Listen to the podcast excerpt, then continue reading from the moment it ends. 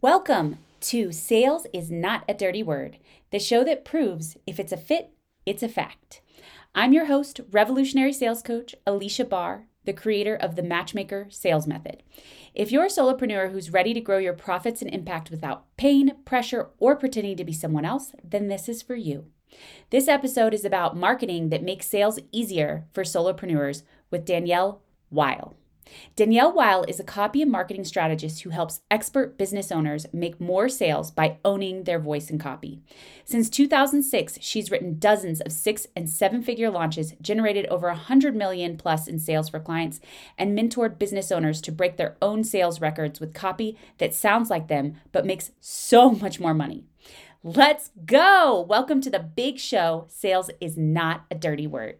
Awesome. Thank you so excited to have you here, Danielle. We met in person first rather than online, which just it never seems to go like that. So that was a cool twist. And uh, Danielle had some really cool exercises to help solopreneurs think about their messaging and marketing differently. And I was like, this is really different. I haven't heard this before. I got to have you on the show. So, um, we were talking a little bit beforehand about how marketing is so hard for solopreneurs. Can you explain a little bit more about that? Um, sure. And and I know, you know, your thing is sales and I'm copy and marketing, but really they go together. It's peanut butter and chocolate.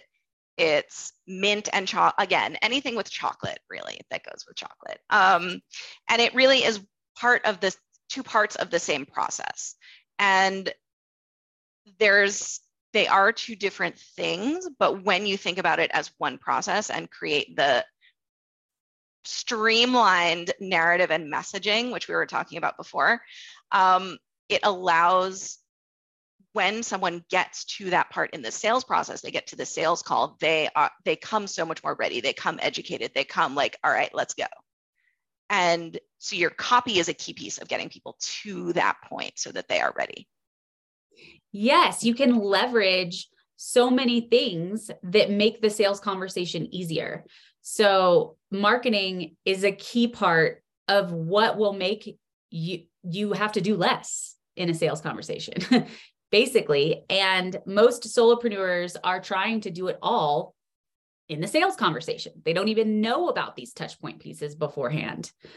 Um, so give it, do you have an example of someone that you helped maybe before and after who was missing these pieces that made such a difference? Um, sure. Actually, I think about um, I had clients who were uh, selling. They they still actually do the majority of their sales in either DMs or sales conversations. And what we did when we worked together was put a webinar, a masterclass in place um, through their live launch. And whilst the majority of the sales are still happening in the conversations, their sales has have exponentially skyrocketed because those people have either seen the masterclass, um, seen the content, attended, and then they end up coming and and they're like i'm in i'm in because the masterclass because the content did such a good job of answering the objections that were that were there ahead of time before they even got into the conversation. So that's just one example of and how did we craft that webinar? What did we put in it? What were the things that we chose to highlight? Well coming from the conversation. It comes from your market, it comes from where people are, what they're thinking, and what they're saying on the sales calls. If you get an objection on a sales call, you go ahead and create a piece of content around that. You go ahead and work that into your front end marketing. You go ahead and create a video around specifically answering that objection. And the more you do that, the easier your calls become. Yes. And you'll get more calls booked because you can bet that people are having those objections in their head if you're not talking about them and it's delaying them from booking a call. Have you found right. that? For sure. Um, and what I talk about is, and other people talk about, is the chain of beliefs, essentially what your ideal client needs to believe about you, about your offer, and about themselves in order to say yes. And the clearer you are on everything in those three categories, and the more you front load the answers to those questions and changing your beliefs in your content, your copy, and your marketing, the more calls you're going to get booked and the more you're going to convert.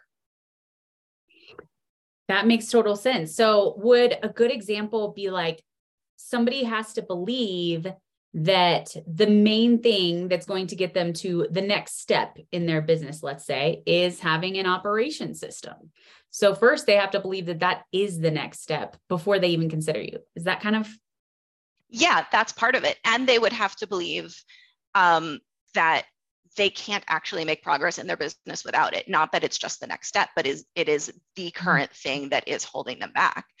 Um, and that you are the person to help them and that it's actually something that they can implement without driving themselves crazy because that's the that's the part about themselves piece. That's the oh i i actually believe that i can do this and i can have systems in my business and it will make things easier.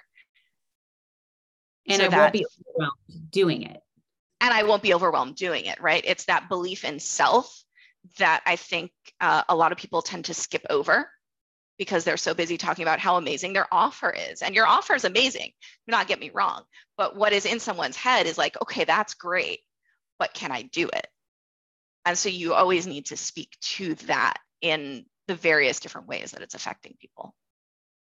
Okay. So generally speaking, that's like the common thread amongst all marketing. They need to be able to believe that this is possible for who they are, no matter what you're selling, kind of. For sure, because otherwise, are they going to take a step forward? Otherwise, they'll they'll be in. Well, you'll be in like, well, okay, that's awesome for you. That's that sounds cool, and it might be something that I need. Uh, but if I don't think that I'm going to get results and I'm I'm not ready to actually commit the time and effort to getting the results, that's the other belief is that I'm ready to commit the time. I'm ready to put in the effort. Um, then there's no urgency. There's no step forward that's going to happen. Yeah and you talked about something that um, i'm not even really sure what the difference is. Um, storytelling is something that people talk about commonly in marketing and sales. I've talked about it. It's literally how humans learn and retain information. Um, but you have a distinct difference that you make between story and narrative. And if you have just a story, it's not as powerful for your sales conversations. Can you explain that a little bit more? Sure. So I actually have a background in um, English literature and creative writing. So I write stories. I love stories. I read stories. I tell stories. And I am not saying do not tell stories in your marketing in your copy. I am just saying shift and change how you tell the story because I think people hear, oh, tell stories, and they go and they tell the story from beginning to end in a linear fashion. Like, okay, and then this happened, and then that happened, and then they include details, possibly too many details that are not relevant to moving the conversation, the narrative, the belief change forward. And so, yes, tell story, but in the context of what I call a narrative framework, meaning you are moving someone across that bridge of belief from where they are to where you want them to be and the beliefs that they need to have in order to buy. So the story allows them to get interested, um, in some ways, see themselves in the story, draw the conclusions for themselves, but in a in a short, concise, engaging way that makes that takeaway and that next step really, really clear. Okay. So it's like the difference. Yeah. To, to clarify, it's like the difference between someone telling a story um, about how they took their dog for a walk and their dog ran away off leash and they had to go chase it down. And it's like, cool story. But if you don't have different points in the story that address, like, why was the dog getting off the leash? What was the, like, basically like takeaway points kind of that are going to help the person anchor how that story applies to them and what they need to learn from it to move forward. Is that accurate? Yeah, that's that's definitely true and also making sure that your story um, has only the details that it needs to have that that move things forward, right? And so you don't need to necessarily tell it from beginning to end. I actually teach people a technique for writing emails that is like start in the middle. Yeah. So you start okay. in the middle of the action, not in the beginning. Like if you've ever seen a movie that sort of drops you right into the action and someone's running and you don't know who they're running from or why they're running or why they're hiding. And then the backstory fills in later.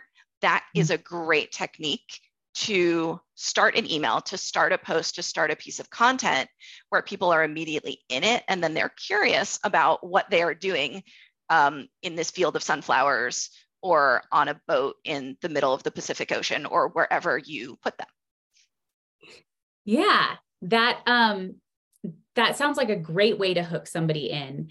And when you talk about um, the details to include, this sounds like something that happens a lot in a sales conversation too. Somebody thinks a lot of times that they need to tell somebody everything that's included in an offer. But there's a ton of stuff that doesn't apply to the person they're talking to, or even if it does, there's still one thing that is number one most important to them. And mm-hmm. usually three supporting things. And that's it. And that's really all you need to focus on is what's the most important to them rather than and there's this feature and it also includes this and then you get 180 swipe files and you also have access to these landing pages and then you get a review and it's just like oh my god all i need to know is that you're going to do my copy for me for a whole year. That's it. That's all i need to know. So it's kind of like that it sounds like a similar issue where people can lose somebody in their story because they're talking about something that the other person doesn't care about Right. And, and that is where it takes a little bit of practice. It takes a little bit um, and uh, and having a framework to work from, of course.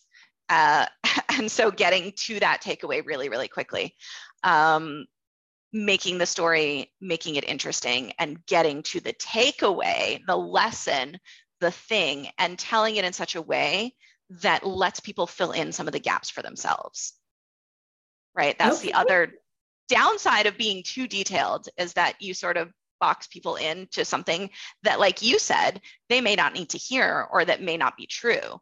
So as you're telling the story, you leave room for people to, um, the reader to insert their imagination and their own beliefs and their own memories and their own um, associations with whatever you're telling. Okay, so would your ice cream story be a good exercise to explore to show how this works? Yes, it would. Let's do it. Okay, great.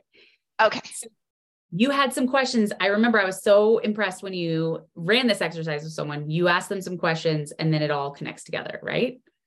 Have you thought about your favorite ice cream flavor already? Um, I I I haven't, but it's pretty easy for me to know.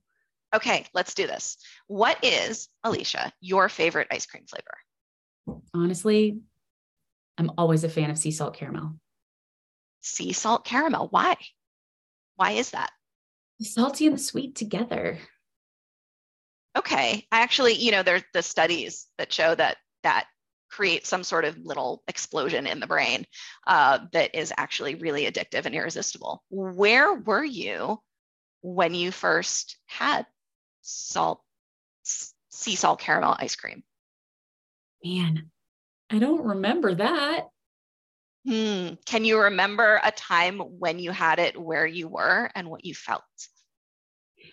Yeah. So, um, in an area of Denver, there's a really good ice cream place. And I went with my husband and my daughter, and I was pregnant, and I had some sea salt caramel ice cream. Um, I felt like, uh, I hate being pregnant, but at least I don't feel guilty about eating the sea salt caramel ice cream because I'm pregnant. Mm, okay. At least I don't feel guilty. I've definitely had that feeling before. um, Mine's mint chocolate chip, by the way. Okay, so sea salt caramel. And then the next question is how does sea salt caramel ice cream relate to your business and what you do? How is it a metaphor? Um, hmm. Well, I think that there's something to be said for being salty and sweet at the same time. So having boundaries, um, being like a very kind person, people mistake kindness and niceness a lot. And being a kind person who has boundaries is very important in a sales conversation. I love that. So you've got the sweet and the salty at the same time. There's the the um, genuine wanting to help this person find a solution, and then you have your boundaries. You have your your offer. You have your price point, which is what it is, right? And you have everything around that that creates the structure. Um, and they work together to create this irresistible explosion in somebody's brain that they cannot resist. I love it. That's how it works. There you go. yeah. Okay. So, is a key part of that exercise remembering how you felt in the moment? Yes. Uh, it, it can be. And what we're trying to get to, just sort of the behind the scenes of why this works, what we're get, trying to get to is either a strong emotion that we can tell a story about, uh, a memory that we can create nostalgia around, uh, or an analogy that works really, really well to tie back to what you do and what you're all about. Okay, so we so went with the analogy. We went with the analogy. Sometimes you'll get all three. Sometimes, I mean, I've heard stories that are just mind blowing ice cream stories. and I think your analogy was was awesome and spot on. And I have people who you know talk about the first time that they had that ice cream and they, you know, it's it's a really strong family memory and because how do we relate to other people? We relate through emotion. How do we sell? People buy based on emotion. So, what we're trying to get to is using this universal language of ice cream to, to create connections. Everybody has their own flavor, everybody has the thing that they love. And by the way, if you're a mint chocolate chip tribe member, um, or you know, if you're a mint chocolate chip favorite, that's me. Hi. Yeah. but but everyone has their own reasons and stories that they bring to it. You're right. There it's a shared human experience that everybody has had, no matter their background or country or language or age. Um, that's a really great point. So, is a good strategy to think of these experiences that are more shared amongst all humans in order to create a captivating story around them?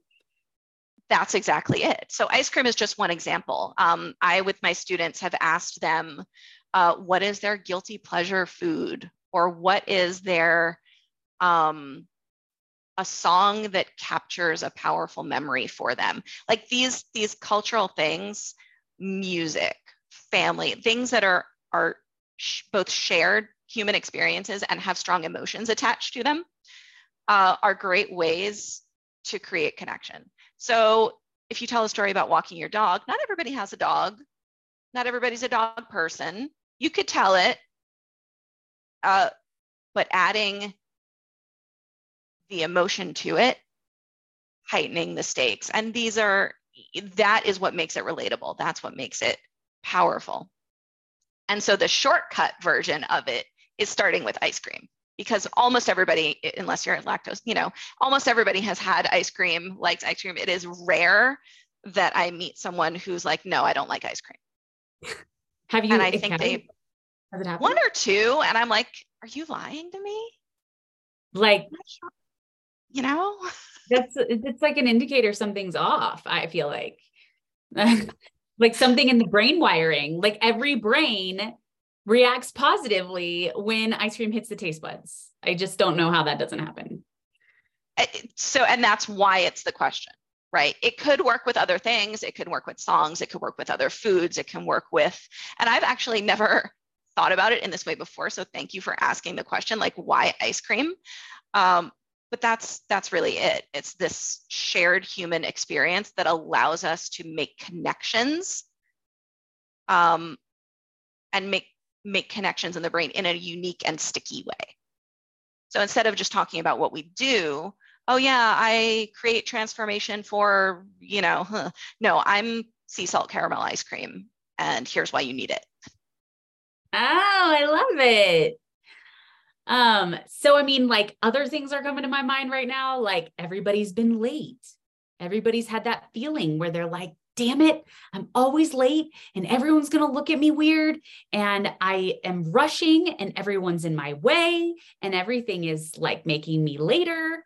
And so there's a lot of emotion around that that could be tied to a business where you're just putting off the solution that they offer. Mm-hmm. Um, yeah. yeah. And and the story that's the thing. Uh, you really can write about anything. And the more, and I, I actually do this exercise with people where um, I'll give them a little slip of paper or, you know, pick a word and write about it. You have 20 minutes go. And that's what I call adding a topic constraint and a time constraint to your writing. And magic happens. Can I just tell you when when people do this exercise because it forces your brain to make those connections um, really, really quickly in ways that you might not have done if you were sitting down to a blank page and writing an email about whatever happened to you that week. Yeah, prompts. Prompts are so powerful. And I mean, honestly, like if you hadn't said, How does this relate to your business at the end of asking me those questions about ice cream, I'm not sure if I would have been a, would have naturally thought about how that relates to my business. So it seems like that's like a crucial piece of it is after thinking about a story where there was a lot of emotion tied to it, ideally one that is a shared human experience. Um, then asking yourself, how does this relate to my business? Seems like is, is that a necessary question after? That is the question, or how does it relate to the takeaway that I want people to have? Um, and when I teach people to write content, I teach them to start with the, the end in mind start with the takeaway start with the goal start where you want them to go which you know in, in many cases might be going to book a sales call with you right and what and then reverse engineering that so if the takeaway is creating that urgency around taking that action now knowing that in advance lets you create those connections with the story okay yeah. Always start with the goal in mind. Th- that makes sense. But also, like, think of the story not necessarily with the goal in mind, right? But then when you connect it, you connect it with the goal in mind. Exactly. And the, the connection is the magic, right? That is where the muscles, like you might need to to play with it a little bit and practice.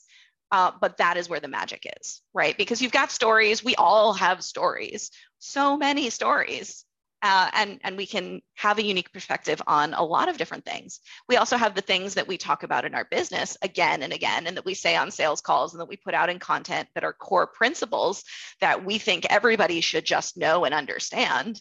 And how do you get people there through the story, through the connection, through the narrative around the story? Yeah.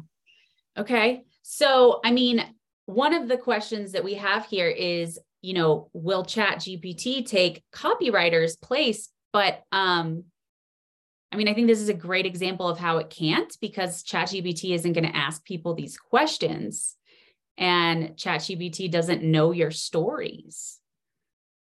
And that's that's a key differentiator. Now, full disclosure, I've been playing with it. I have been testing it out. I'm working on ways for it to shortcut my process in a lot of ways, but it does not have your stories. And the more, and this is in, I think we're moving towards a world where we're going to see a lot more AI generated content, and a lot of it is going to be mediocre. And you know, very generic sounding. So how do you get um, the more that you can create these unique connections based on your stories, based on your experience, based on things that are that are sticky, that are new, that are not something that Chat, GPT will pull for you, uh, the more you'll stand out in this sea of AI content that's coming. Yeah, I will say, like, I everybody says that if you train Chat GPT, it produces better content.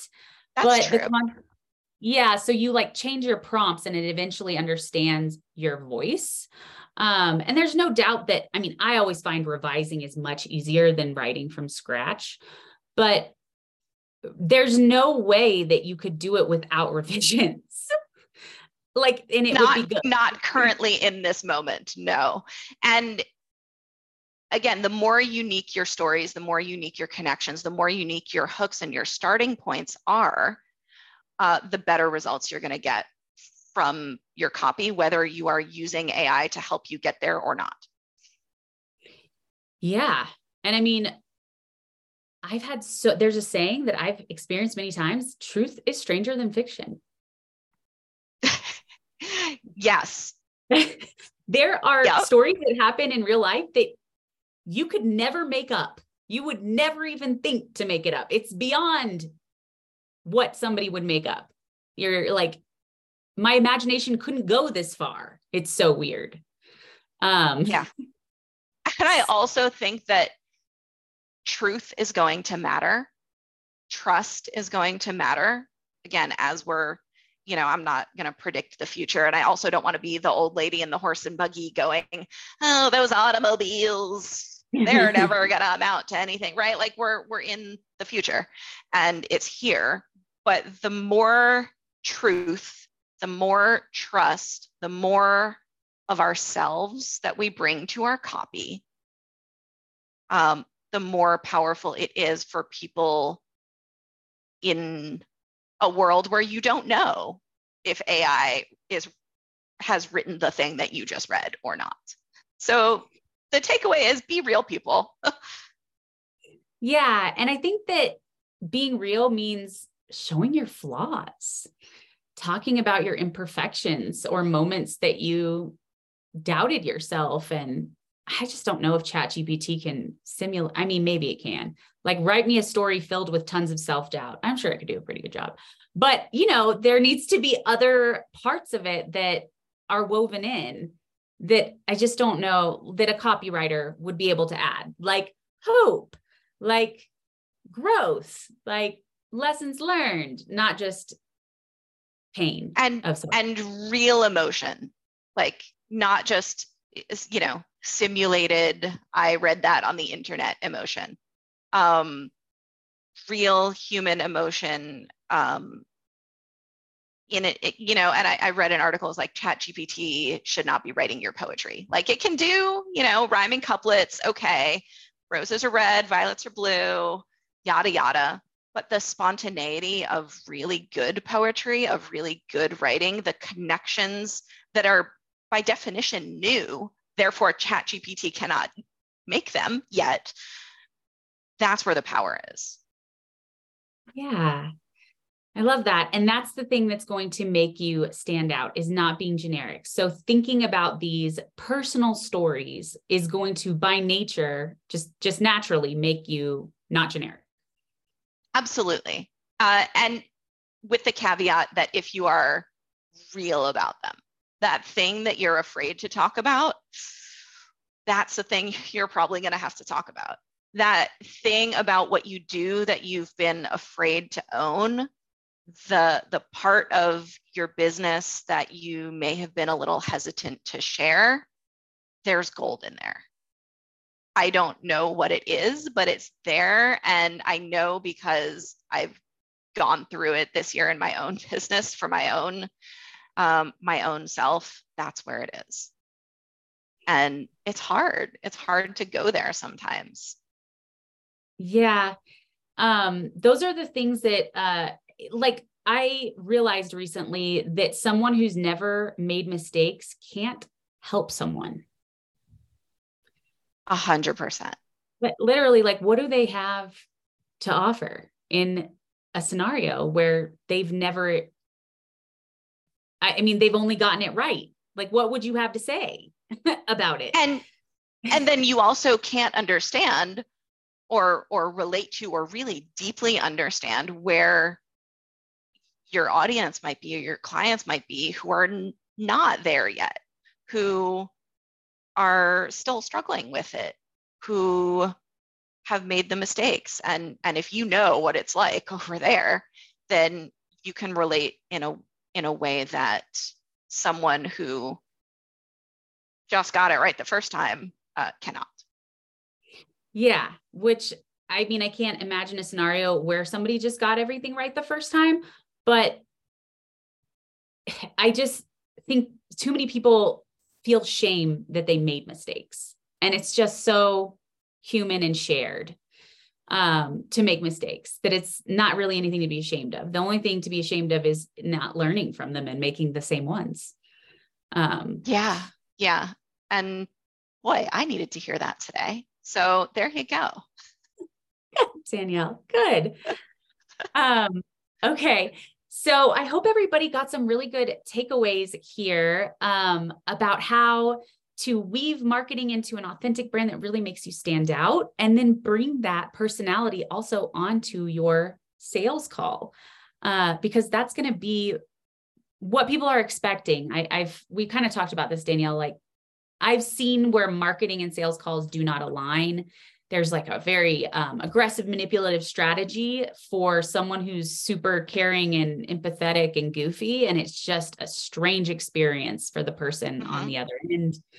Um, and then also uh, to your point of owning what owning what you did and also owning what makes you different. So understanding that even though you're so scared to overpromise just put the disclaimer out there um, a lot of times people on sales calls are like, oh, no, I can't say that I can do that because there's this rare scenario where that might not work out. Well, just name the rare scenario and let them know that if that doesn't happen, then everything should be great.